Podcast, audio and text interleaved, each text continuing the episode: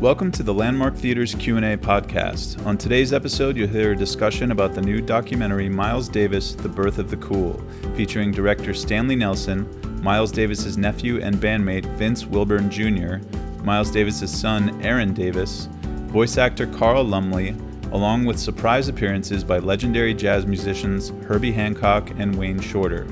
This conversation was recorded at the Landmark in Los Angeles on the film's opening night. Ladies and gentlemen, I want to introduce the director of this film, Mr. Stanley Nelson. Thank you, ma'am. Thank you, thank you, thank you, thank you, thank you, thank you. Um, thank you. Oh my God.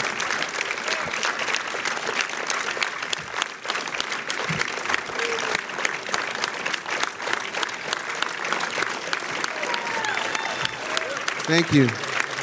Wow.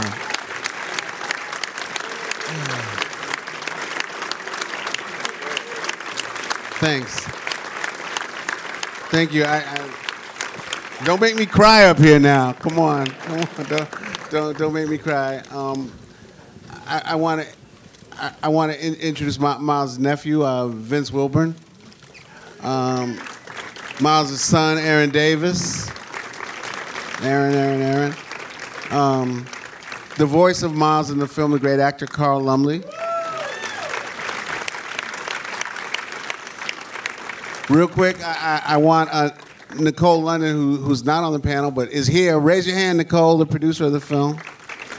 Oh, she's got her hand, hands full. Um, and two of, of, the most incredible musicians, you know, in the world. Um, Herbie Hancock is in here somewhere.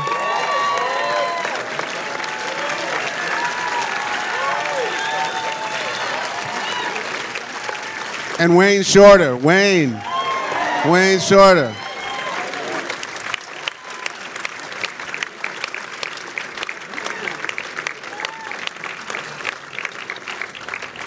Um, for, for Herbie and Wayne, I, I want to thank you all so much for participating in, in the movie and, and, for coming out tonight. That means uh, so much to me. But, you know, also for all the music that, that, that you've given us. Um, just thank you so much. And continue to give us and continue to give us. Thank you all. All right, um, we're gonna do this panel here. While, while they're getting seated, again, thank you all so much for this is the uh, LA premiere, the West Coast premiere. Um, you know, we're so happy to, to be here, and um, you know, we're gonna be here. I, I forgot how long. How, is it a week or two weeks? We're, we're here, and, and we're here all day, every day, um, just like Spider-Man or the Avengers. So, so please let people know they don't have to wait till 7, 10 at night. Uh, please let people know. Um, I think, do people have questions? Because we can open it right up to questions. Yeah, there's one there. Thanks for this really beautiful and powerful and touching film.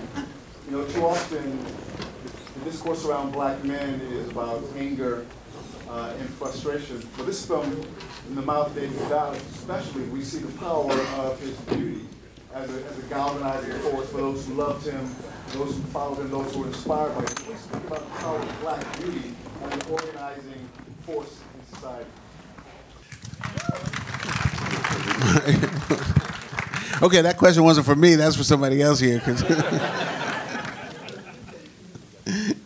um, you know, I, I, I know as a filmmaker, for me, in making the film, one of the things that, that we were trying to do is just get a, a, a hint uh, of the beauty that, that Miles's music provided up on the screen. I mean, that was really something that, that we were really trying to do, you know, all, uh, all through the movie. And I, I think that as you see, you know, um, you know, Miles um, struggled through whatever demons he has, and, and we all have demons to, um, you know, make this incredible, beautiful music and, and challenging music, you know, throughout his life. Um, anybody else want to take a shot at that one?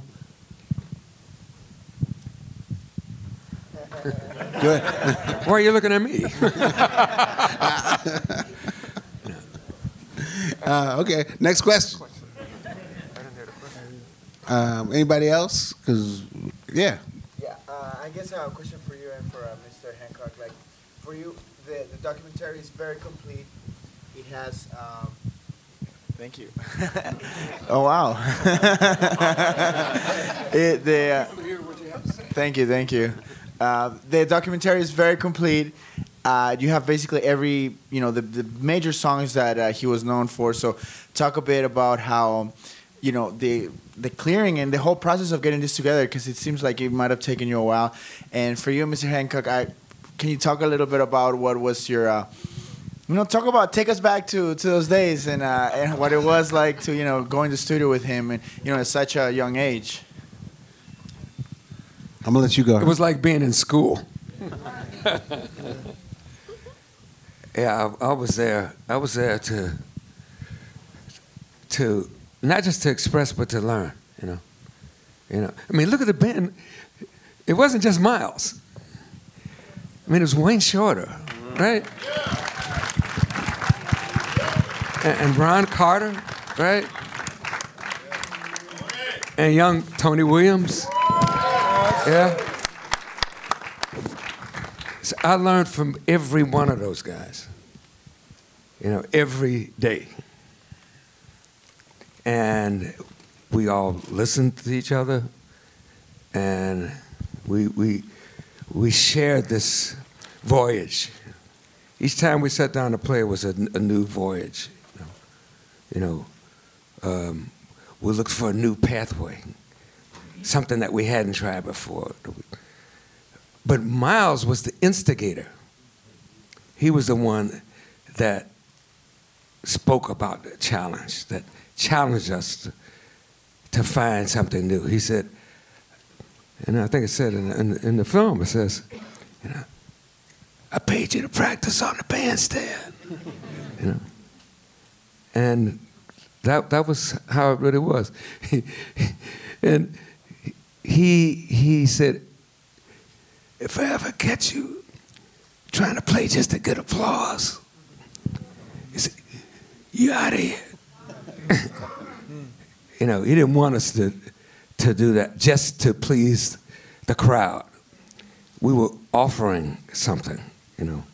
You know, we were like naked on the stage and offering what would come out of that, you know, uh, just being totally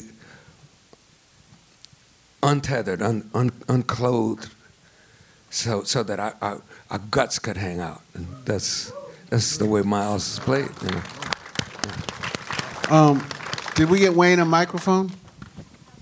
Yeah. Okay. Yeah, I, I, also wanted to ask you, Wayne, about what Miles, um, what you remember Miles told you about practicing or over, over rehearsing or over practicing. Did he ever talk to you about that? He, as far as I can remember, he rarely talked about music. He talked about on his table, he had the books on architecture and uh, musical scores of, uh, and uh, the art world, sculpting and all that kind of stuff. But I never heard Miles being an artist, talking about uh, things like like we're going to rehearse this, and we're going to rehearse that. You just say, "What you got? Let's let's try this, let's try that," and uh, you say, "I can't play this shit." I can't play, I can't play that shit, man. And, uh, you know, and I was there when he said, I feel like a thief. because he played maybe like 45 minutes, but for the first time when he crossed into the concert, you know, instead of nightclubs. And uh, so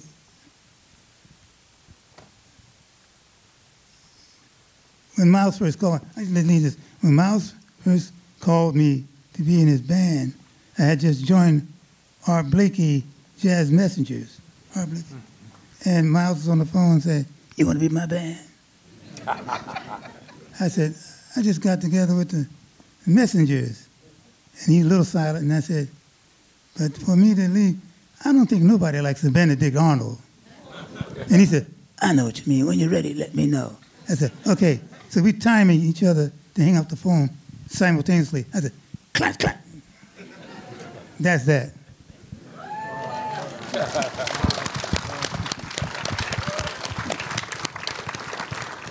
Other questions for anybody up here? Let me let me take that one back there. Yeah, you. Me? Yep. Oh, this is a question for Erin and his cousin. Did either of you choose a music career?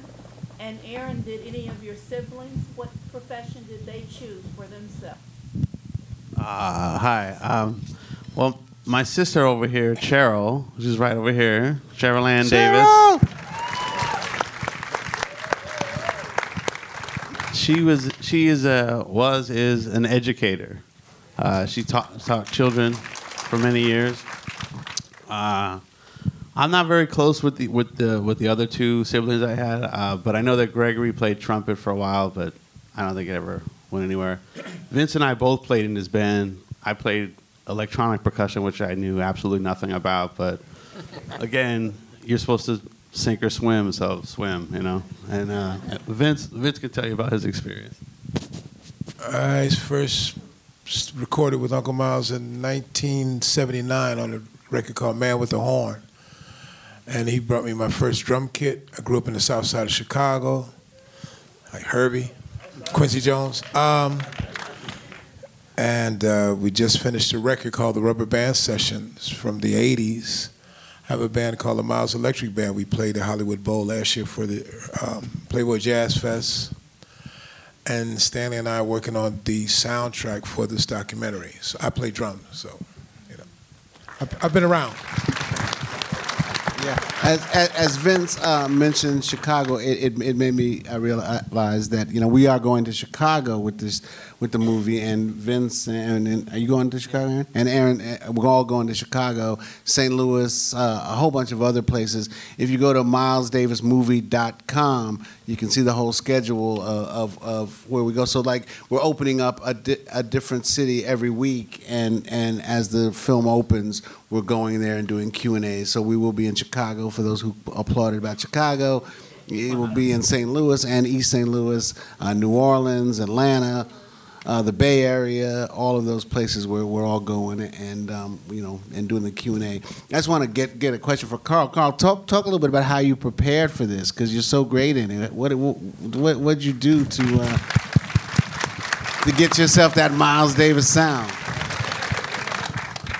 Um, I, um, I, like many people, I grew up knowing of, um, being afraid of, uh, being told not to listen to or pay attention to Miles Davis. He was like um, Robin Hood. You knew he was out there in the woods, um, taking from the rich, um, taking from the culture that was robbing so many, and giving back to everyone, including the majority culture, showing by example that uh, genius and excellence knew no color and that spirit was all binding.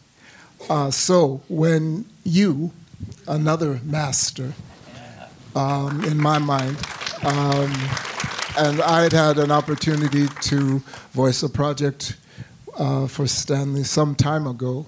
Um, when I heard that this project was happening, and I sent in a tape and got the call. Um, there wasn't a lot of time, and my father always said that uh, work expands to fit the time allotted. So, in about a week's time, I put in a lot of work, and um, I think there was always a Miles I heard in my head, even though I I met Miles once in a cab, but we didn't share um, very much. Uh, the, he, the cab pulled up in New York. I had just moved to New York, and a woman got out of the back of the cab, and I rushed to jump in because the cab had stopped, and um, Miles was paying off the driver, and um, I realized it was him, and because as an actor I'm incredibly articulate, I said, "Miles Davis."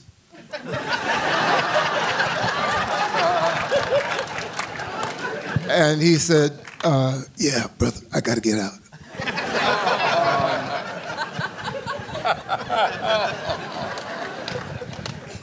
I, I know for a fact that those of you who worked with him, and some of you out here who knew him very well, all of you have uh, probably your own voice of Miles in your head that you can do, probably, uh, given the amount of time that you uh, spent with him, better than I did. But the voice that Miles gave to me was much more about the way it felt than the way it sounded, about a kind of a courage, knowing his story, about reinventing yourself and reinventing pieces of the world as you do so, believing that you had the right to do that, knowing that you were a flawed individual, and that whether you believed in the deity or not, that God would forgive you, um, and you would move forward. I, I loved Miles like I knew him, and when I had a chance to do this voice, it was mostly because I wanted to just run through this material in his words and have that inside me. So this was a privilege that um, I, I, there are a few things that I've done in my career that I, I feel as proud of as having even this whisper of something to do with this project. It's, uh, it's uh, just all I can say is thank you. Thank you. Uh, just a, a, a, quick a quick little story about about recording um, with Carl. You know, we found that you know that that when Carl would would would, uh, would have to curse as Miles, he'd have to, you know, say bullshit, um, motherfucker. You know that that that that the takes would be really great, and so, so, so I would say, okay, Carl, just say motherfucker, motherfucker, motherfucker, and and and then say the line, and it always come out right. Uh, yeah, go ahead. Frances Taylor is delightful in this film and brutally honest. Can you, Frances Taylor. Can you add any more about her? I thought she was wonderful. Um, yeah, uh, um, sadly, Frances Taylor passed away at um, Thanksgiving of last year. Um, she never did get to see the film. Um, Frances was that person that you see in the film. I mean, she was just, you know, um, that rare human being where she, you know, was incredibly beautiful, but also she was really funny. I mean, you know, you know, you know, when I was going to interview her, uh, uh, Greg Tate, you know, um, the ultimate hipster who's in the film, and he said, you know, you're you're gonna love Frances. She got jokes. Frances got jokes. you know, and like, you know, you, you know, when I would look back at, at the takes of the film, I was like, was she pulling my leg or, or what? Because she was, you know, all that leg, those leg jokes. So, but Fran- Frances was. Um, Frances was something else, and um, you know, I was just it, was kind of one of those people that you just were like, I, you know, I'm so glad that I got to be in her presence. You know. Yeah. Um, with regards to this film, was this your seeing that you're his re- a relative? Did you feel that this was a story that his story always needs to be told, or was it one of those things where his story really needs to be told right now for a specific reason? Um, say like with regards to how like changes in music um, have taken place over the decades. And it was just like people really need to know, understand exactly who he was to understand why music is also where it's come from and where it is now. No, Mr. Miller. I'm not a relative, so next question. Just joking. I know I, I, I, I'm not. I'm not related. I, Well, know, we, all. we felt comfortable with Stanley because you know we met with him, and he you know right cuz he Cheryl Erin he, he just we just felt like he, you know we signed the papers and away we went you know. But it was it was a it was a a, a comfort Stanley that we felt that Stanley could get it done you know. And we didn't see anything until it was until he sent the link you know. He sent the link one night at about 11 o'clock at night and and and there our manager sent it to us, and Erin looked at it, and Cheryl looked at it, and we live here on, on the on the on the West Coast, and Stanley lives on the East Coast, and uh, I finished about one o'clock in the morning, And I was so excited and crying, and I called Stanley. I said, Stanley, man, this movie's a motherfucker. It's so beautiful, man. He said, man, I'm asleep. I'll call you tomorrow. I thought he was going to talk to me about it and talk me through it. Say, man, don't cry, man. It's going to be all right. I said, man, I'll call you tomorrow. but it was, you know, I think uh, if I can speak for our family, I think we're, you know, we're very proud of, of, of Stanley and the film. And, and, and I got to say, you know, even though I was asleep, um, you know, I, it, it, it's a big deal. You know, you want you want people to like the film that you do, but you know, you can't kind of make the film for them, or else you're to be just going ping ponging back and forth. Um, so I really, it meant a lot, a lot, a lot. It still means a lot that the family likes the film. I mean, that's just, just uh, you know, re- really, really important for me. I love film, and I was wondering, will this eventually be going to PBS? Uh, the question was, it will eventually be going for, for to PBS. Yeah, it's for it, it will be on American Masters and on and PBS. It's also the BBC in London put money in, um, and they've sold it to a lot of markets o- overseas. But it will eventually be uh, on on American Masters on PBS. Yeah. Other other questions? Yeah. Uh, you, we'll get you next. Go ahead. Okay, Mr. Hancock, my question is, while performing with him, because so much of what he did was improvisational, and it was a dialogue with the audience at the time, were there ever performances where you left the stage thinking, oh my gosh, this should have been shared with the masses? This one audience got to stand up tonight, but it was so brilliant that you wish it had been able to be shared with the masses. Oh, okay, I, I, I couldn't hear you very well, but you said was there ever a, a concert what we, that we thought was really s- more special than others? that you thought this, this audience got it tonight, but this was so brilliant, if you wish that it should have been shared with the masses, as opposed to just that one instance that that got. There were Ma- many nights that that You still having them, ain't you?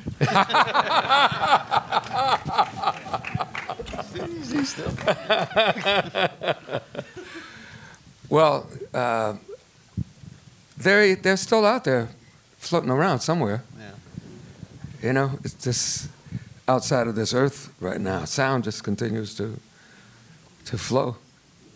You know, but but you're right. There are some concerts that I, that, you know, wish had been captured because I wish I could hear hear it hear it back. It's not, it hasn't been recorded, you did it that one time, and it was brilliant in that one moment, and the only people that shared it were you and that audience, that got to hear it that there are some uh, Um, special experiences like like that.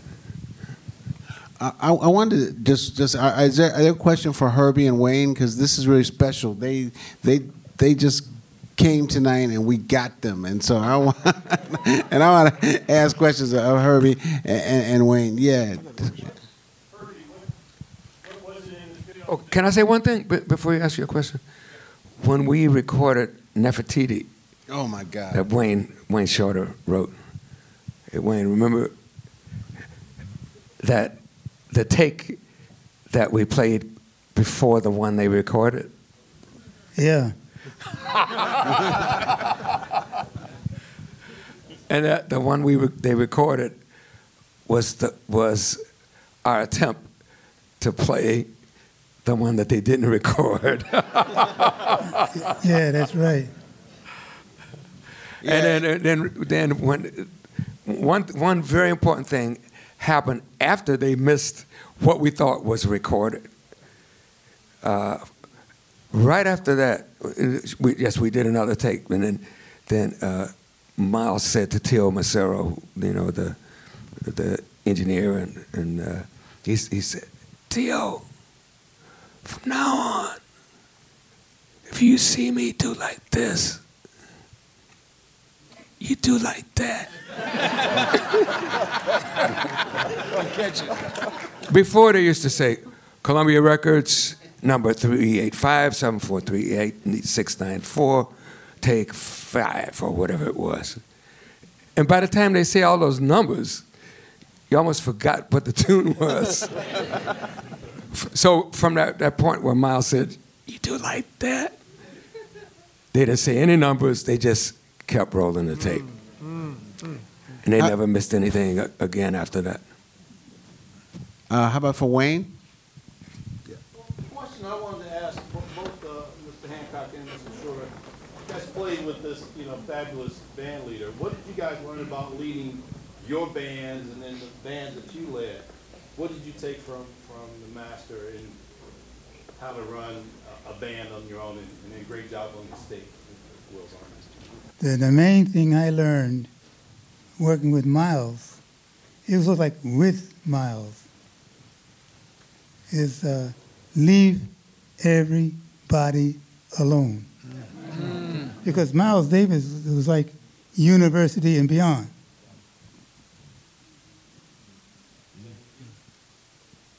So what did you learn Yeah, I, I, I totally agree with uh, what Wayne said. He,